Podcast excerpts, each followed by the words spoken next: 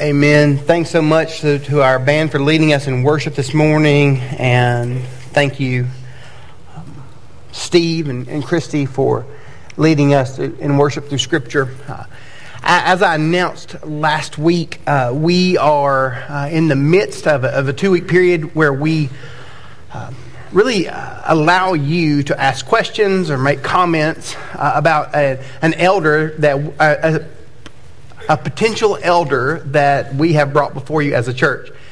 And i have actually asked Greg today, before I preach, to share his story. So, Greg Marroquin's going to come up and he's going to share as to uh, how he came to know the Lord. And uh, so, just make him feel welcome. You, you guys can be a, a tad bit daunting. If you could clap, that'd be great.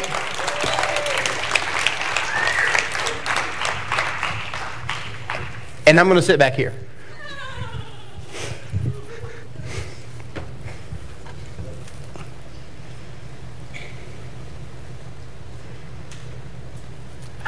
I can barely keep mine working, Greg. I don't know how to help you there. How's that? Okay. Took lessons from Chad on microphone operation. Um, so, like Chad said, I'm, I'm Greg Modelkeen. We've been coming here for, I don't know, close to a decade maybe, um, right around there. Um, but yeah, he asked if I could just kind of share my how I came to faith and just a little bit about myself. But if I would have known I was going to have to speak after Mrs. Gee, I probably would have said no.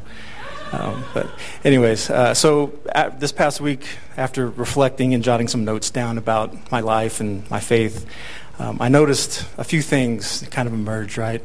And there are seasons or periods in my life, um, and there when I knew of God, when I met God, and uh, knowing and growing with God, which is the season I'm in now, and, and hopefully will be for till the end. But so I just want to go through those three points and, and just color them in a little bit with some detail and, uh, and, and, just share that with you. So um, if you were to look at my last name, Modelkeen or Marroquin, whatever's easiest for you, it's a tough one.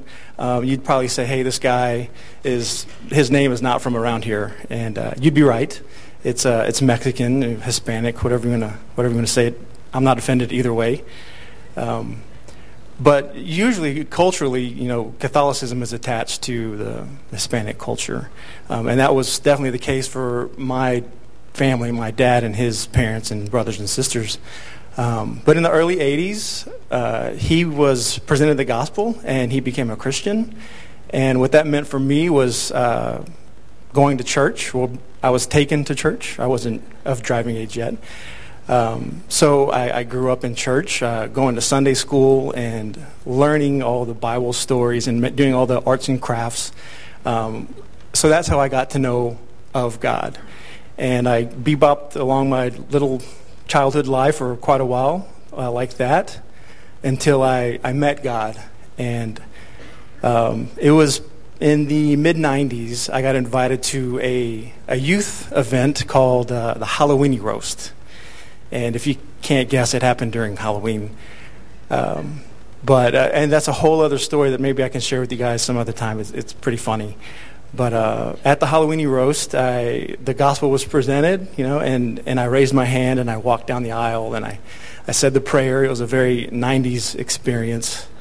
Um, but yeah, so I, I met God that night and and I joined that youth group and I went there for a few years and I got to um, make some really good friends. Uh, but that youth group was was really um, legalistic. It was a very legalistic environment. Um, and the youth minister was really young and, and he was just starting out, so I don't really blame him, but that Christianity was to be lived out, you know, following the rules to please God. And um, of course, we know that's, that's not how it should be. Um, but, anyways, uh, I did that for a few years, and then right after I graduated high school, I, I joined the Army. I enlisted.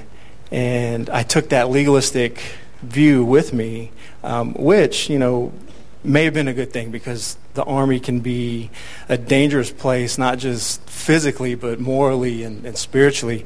So maybe that having that legalistic did, it kept me from making some decisions that I, I may have regretted later in life. Um, but that's, that's all God's providence there.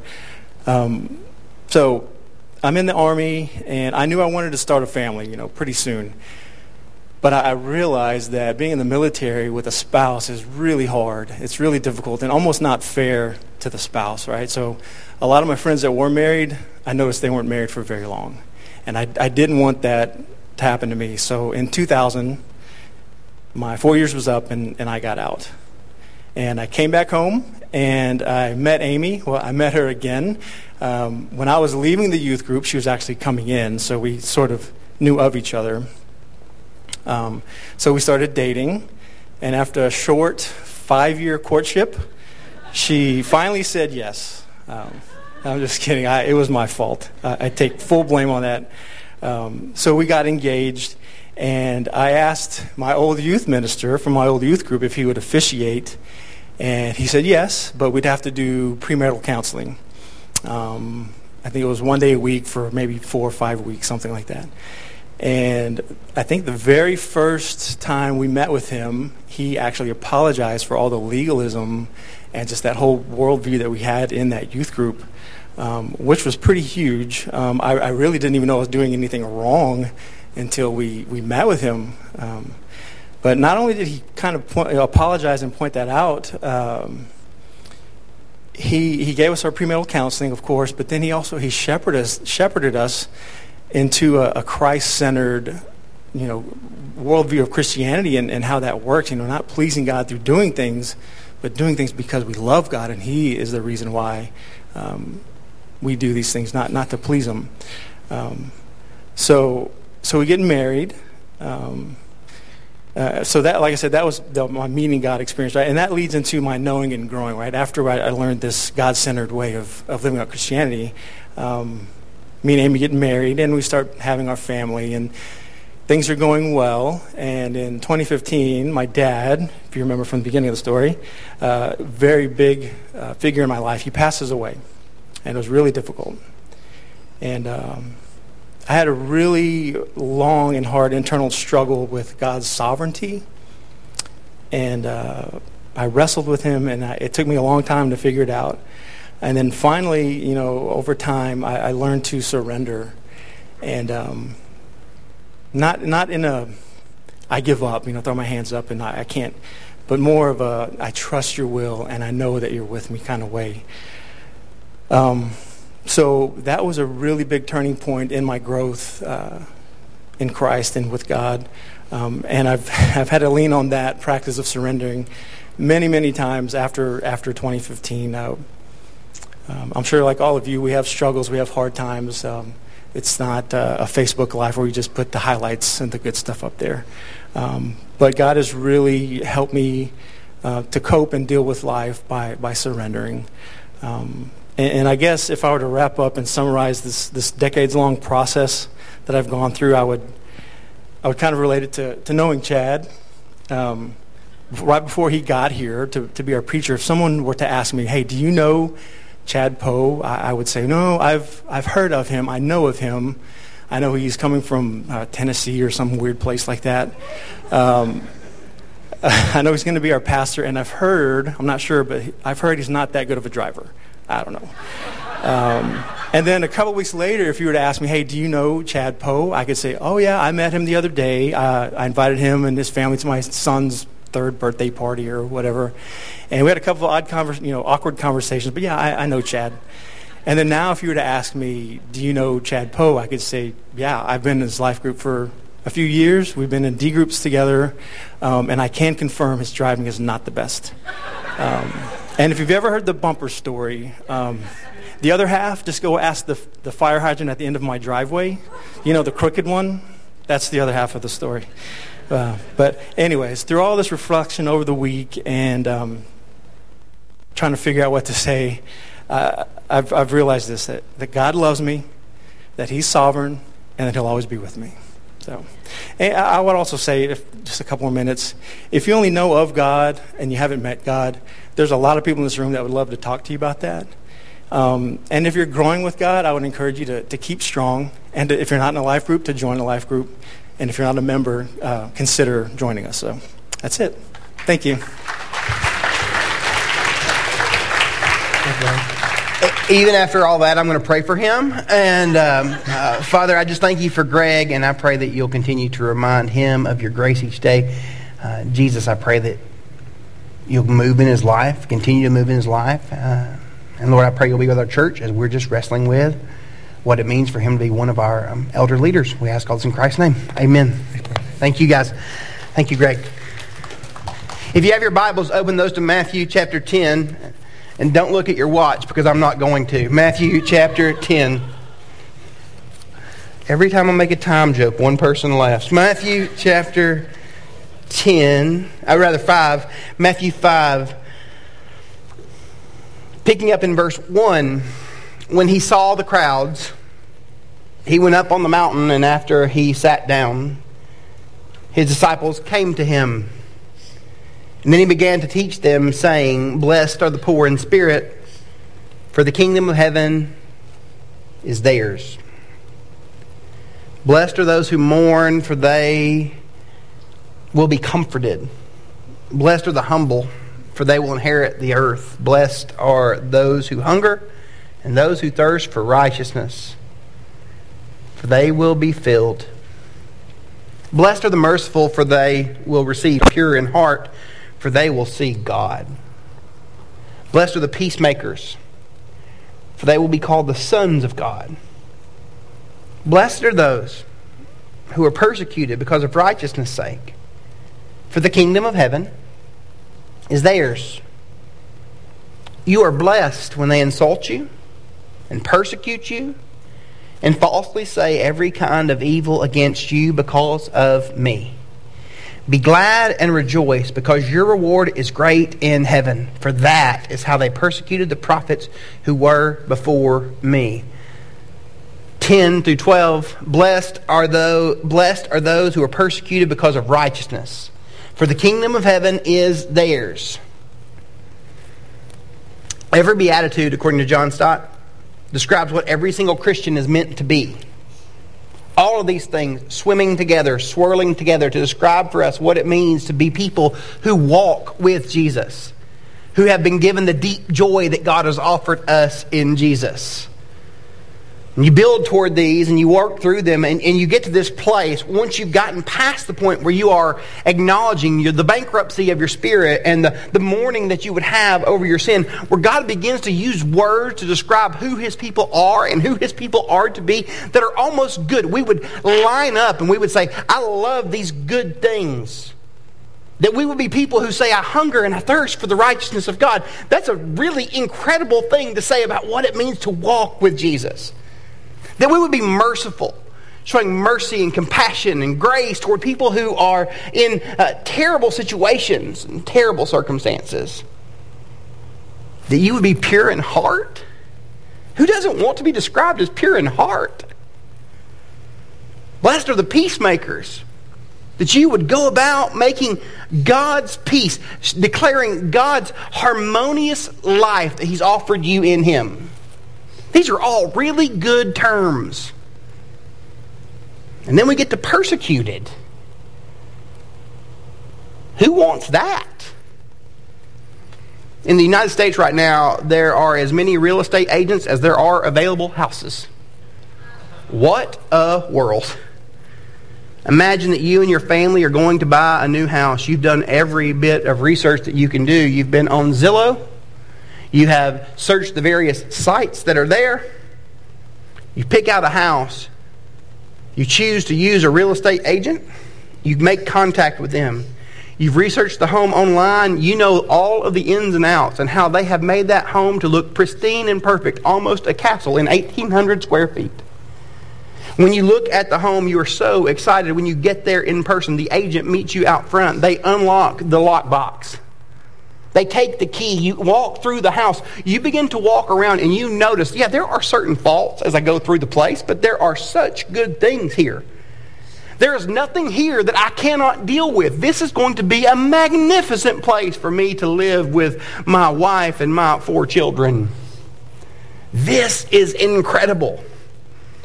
You have the house almost sold. You, you, are ready to put your name on the contract. You are at the place where you would say, This is my house. I cannot wait to live in this house. The problems, they won't be problems forever. We'll deal with it. You're doing the final tour with your wonderful, incredible real estate agent who more than likely goes to our church. You are all in. And as you wrap up, they stop you and they say, and just to let you know, the guest, the guest bathroom has a regular plumbing problem. It floods and occasionally smells like sewage.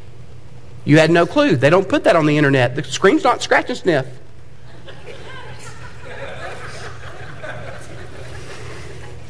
Just so you know, alligators regularly crawl up from the creek behind your house. You're not very pro alligator. And just so you know, the bedroom in the attic, it's haunted. You hear all of these things as you have come to the completion and the culmination of what it means for you to live in this house. That's a terrible sales pitch. They should never tell you those things. And Jesus has just closed out the Beatitudes with something similar. Good, good, good, good, good. But you will be persecuted. Blessed are those who are persecuted because of righteousness, for the kingdom of heaven is theirs. So we're going to attempt to answer two questions as we walk through this passage together. Question number one What is persecution? Question number two Who is persecuted? And if I get froggy or alligatory, I may answer Where is persecution now?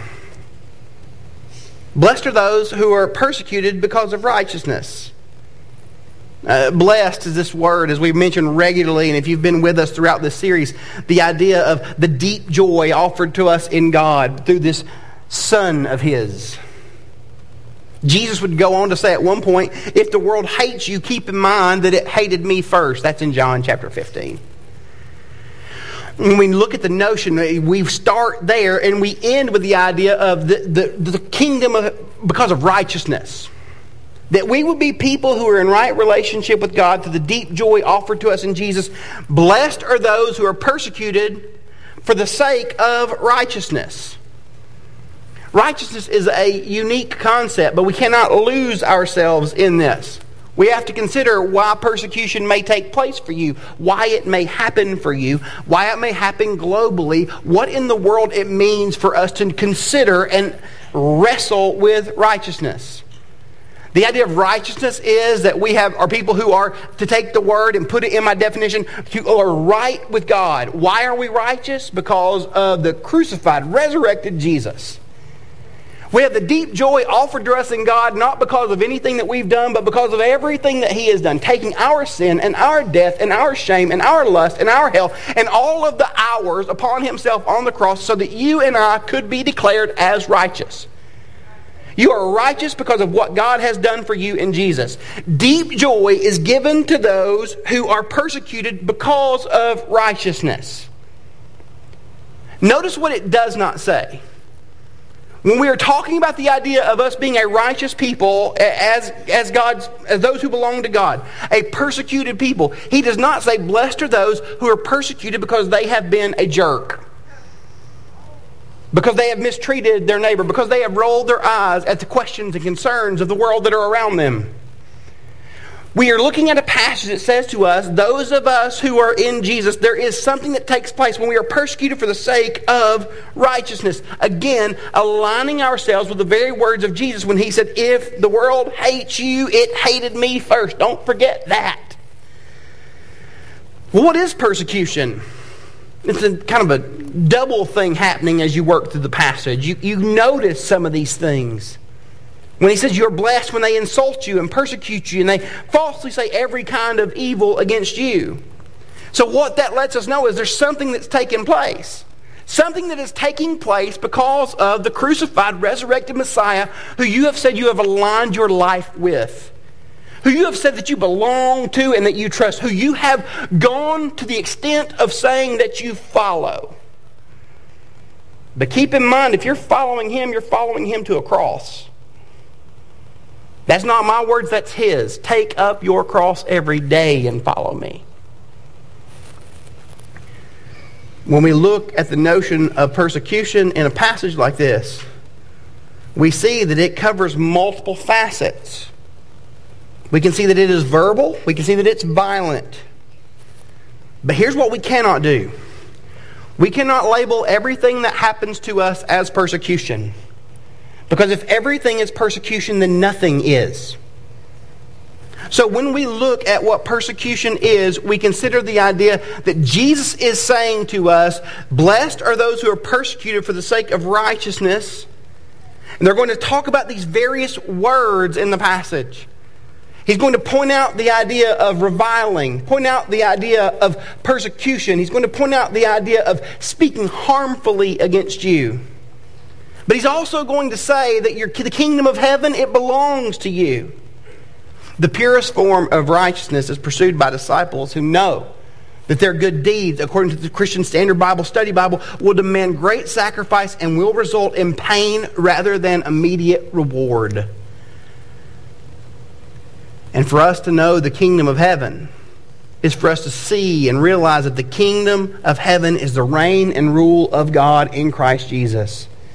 When you look through this text, this word righteous runs through it. It starts at the very beginning, the kingdom of heaven. Blessed are those who are bankrupt in spirit or poor in spirit. The kingdom of heaven is theirs. That's an ever present now.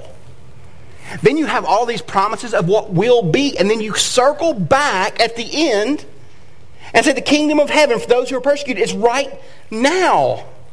It's almost like this ladder that God has happened to give us has built us to this place where we would be able to look at the world in which we live and live in the reality that the persecution of a believer is a possibility and a probability. That we would see that that's coming, that we would notice that that takes place. When we look at the idea of righteousness in this passage, it's us considering that we are subject to God's rule, to the submission, to the authority of Jesus. This kingdom starts while he was started while he was on earth, walking, talking, living, breathing. The kingdom of heaven is at hand, is what John says. But we know that there will be a day where it is in its fulfillment and its consummation. When you look at the words, rather, back to those that you see in verse 11, to revile something means that you find fault, shame, or demean.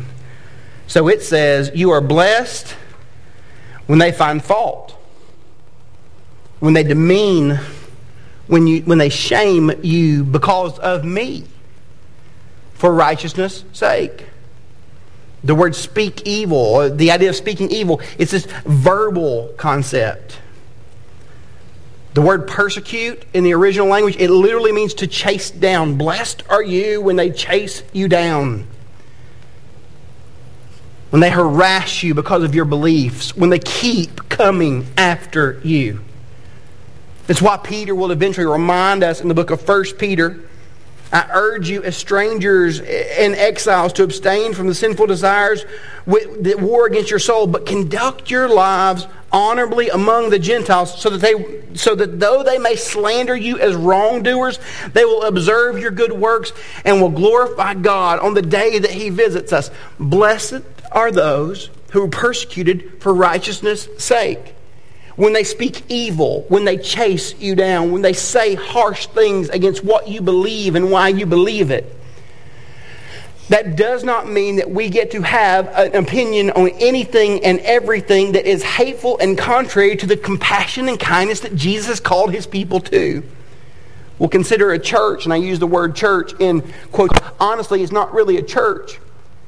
The idea of Westboro Baptist, a friend of mine's a pastor in Fort Worth. There was a Sunday for him in a church that is very similar to ours in numerous ways where Westboro picketed outside of his church. What a guest to show up on a Sunday morning. They, pick, they picket churches who preach compassion. They picket funerals of soldiers. They seek spotlight. When they're asked to stand down and when they're told to stand down, they are not, that is not taking place for them because they are persecuted for righteousness' sake. People are pointing out that they are at fault for their behavior because it is contrary. In these Beatitudes, we have learned the character of God's people. And the character of God's people stands in great contrast to what you see there. Because the character of God's people lines up with the character of God. Our God does not condone self righteousness. Our God hates holier than thou moments.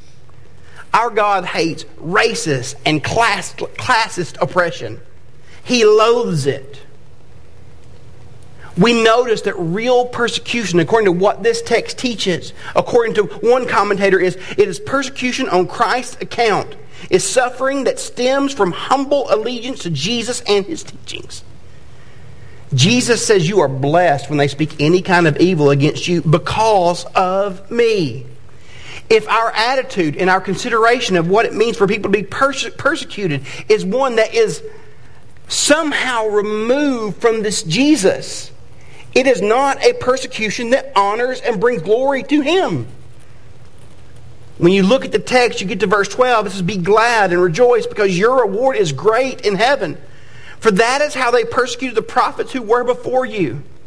Uh, Scott Sauls, pastor in, in Nashville that I love, says this When the world treats you as nobody, you get a place with the prophets. When the world would look and see that we should be persecuted, we get a place with these prophets. Friends, every generation of Christians has faced persecution. It has run through our story. In the days of the Bible,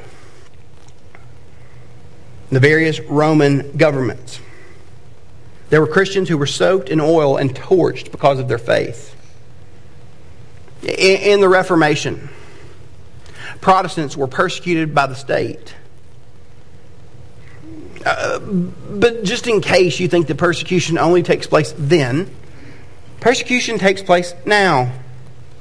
Around the world, more than 340 million Christians live in places where they experience high levels of persecution just for following Jesus. If you're doing the math, which is a struggle for me, but not for you, it, it, that's one in eight.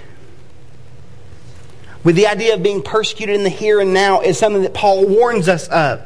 In Galatians 1 4, he says, Who gave himself for our sins to rescue us from this present age, according to the will of our God and Father. We realize that we are part of a kingdom that is not necessarily of this world, that we are part of something that is significant 75% of the world right now that you live in, it is under, there are religious restrictions that they have to abide by. More than 13 Christians die every day because of their relationship with Jesus. The thing is that for us, we see these things on the news and we see these things on our social media feeds, and it's so much of the way that everything is presented to us is done so in an entertainment format that we forget we are people who are convenient to a default. We love it. And convenience breeds complacency, and complacency breeds an ignorance in us to the idea of what's actually taking place around the entirety of the world. We miss the idea that there are people who are hurting. Here's why because slow wireless internet kills us, it drives us crazy. Your Netflix won't load. There was once I posted about the terrible layout of the Subway app. Anyone ever been on that app? If you haven't, feel free to avoid it. One church member replied, You can give your order to the sweet lady in the hat behind the counter. I said, I don't get points when I do that, Wendy.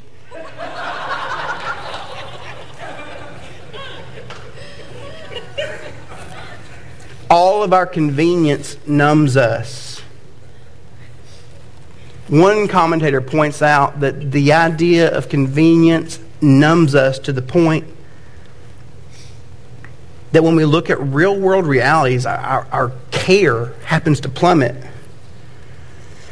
We have this idea that if we do a few good deeds, everything will be okay. We string together a few, we're on top of the world. After church, we go to pick up lunch for a sick family because we're so good and so kind. Yet on the way, we stop and we let someone in front of us in traffic because we're a wonder worker. Not only do you do that while you're at the grocery store, you let another person cut in front of you because they've got less items than you, and it's not that big of a deal. By the time we've done all these nice things, we want a championship belt because we could strut sitting down. We've looked at our lives. We've said that we would, because of all of the good that we do, we miss the idea that the world is a, a wreck, and we are numb to these realities. And if you're wondering where I get these statistics, I'll just be honest with you. There, there are numerous. You don't have to have a preacher code to, to find these things out.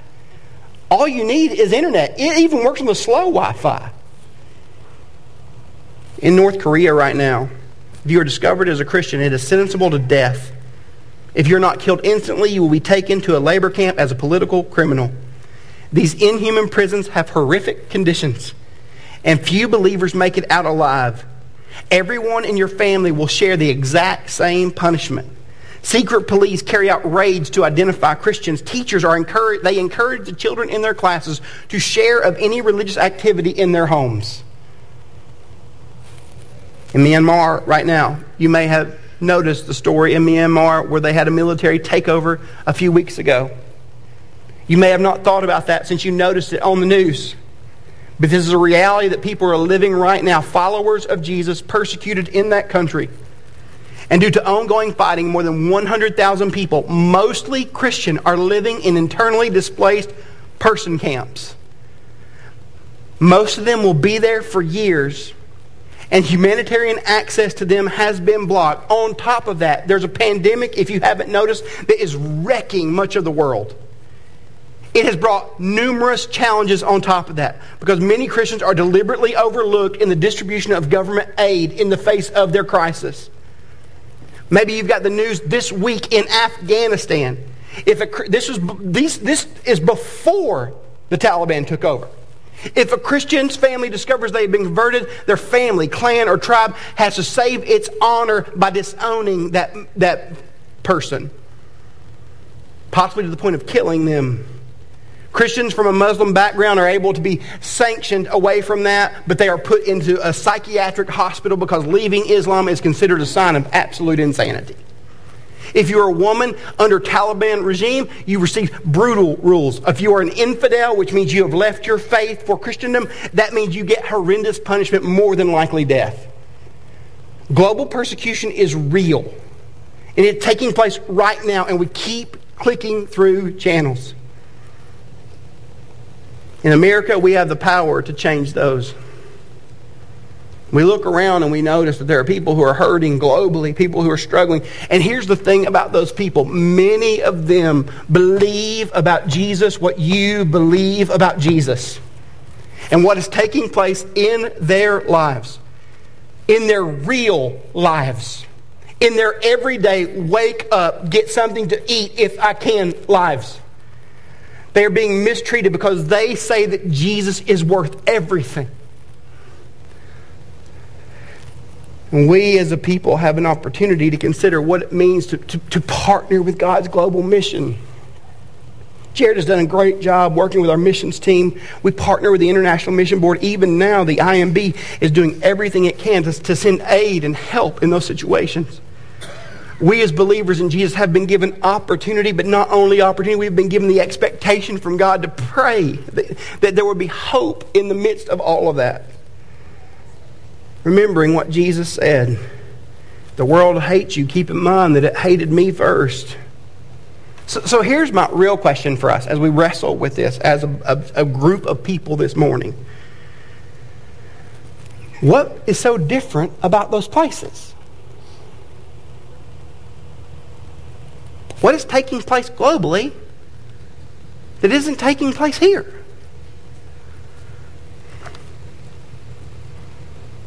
Is it because unchristian Americans are that much more noble than unchristian Romans or the Taliban or North Korea or the militia that happens to be running Myanmar? Or is the reality that the light of our faith is so dim that it's really not worth the effort for them?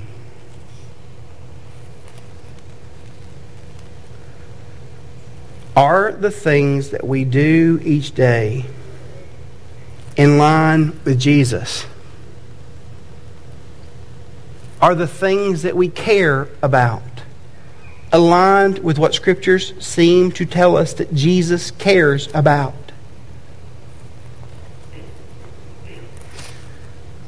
Another way to word that would be if you call yourself a follower of Jesus, what is taking place in your life every day that's worth persecuting? What takes place for us as we wrestle with the truths of these scriptures?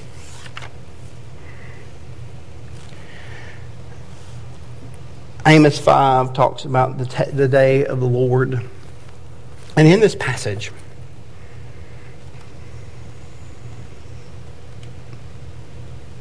there's the idea that the people of Israel wanted this promised day of the Lord. They couldn't wait for it. There's an anticipation for it. And God looked and said, Do you really want that? God looked at their religion and looked at their faithless faith. He begins to ask questions of them. Woe to you who long for the day of the Lord. What will the day of the Lord be for you? It'll be darkness and it won't be light. It will be like a man who flees from a lion only to have a bear confront him. He goes home. He rests his hand against the wall only to have a snake bite him. Won't the day of the Lord be darkness rather than light? Even gloom without any brightness in it? But we're really, really religious. And we sing and we get together.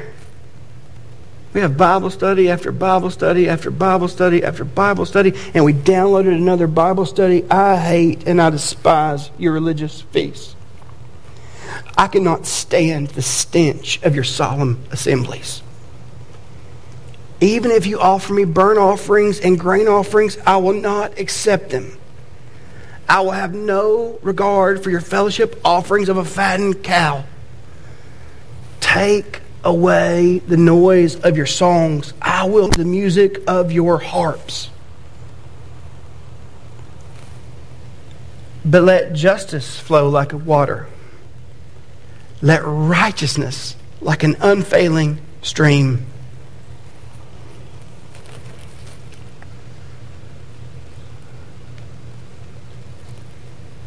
Blessed are those who are persecuted because of righteousness' sake, for theirs is the kingdom of heaven. Would you bow your heads?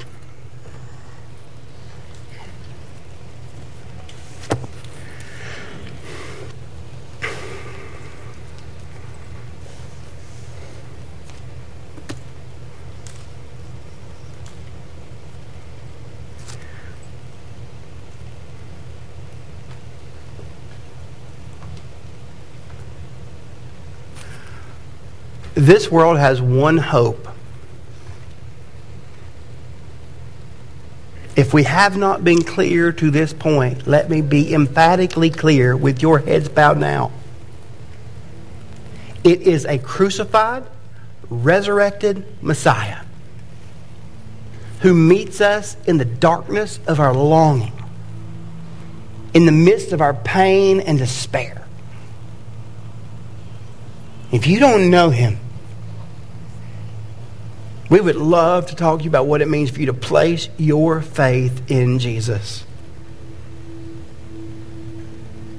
But I know most of your faces, and because I love you, I really love you, and I've been given the opportunity for the last four years to be a pastor here. And I pray for you, and I think about you, and I, I just pray right now that we'll see this faith is bigger than what we even realize. That there are people who you may not see as a brother and sister, but who God Himself says is your brother and your sister. Who have no idea what it's like to live here, who are struggling and broken and scared for their lives. Would our hearts go out to them?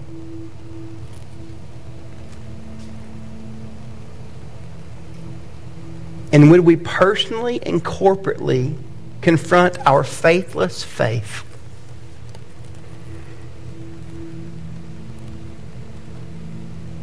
and seek to live lives that align with the truth of this kingdom we've been told we're part of.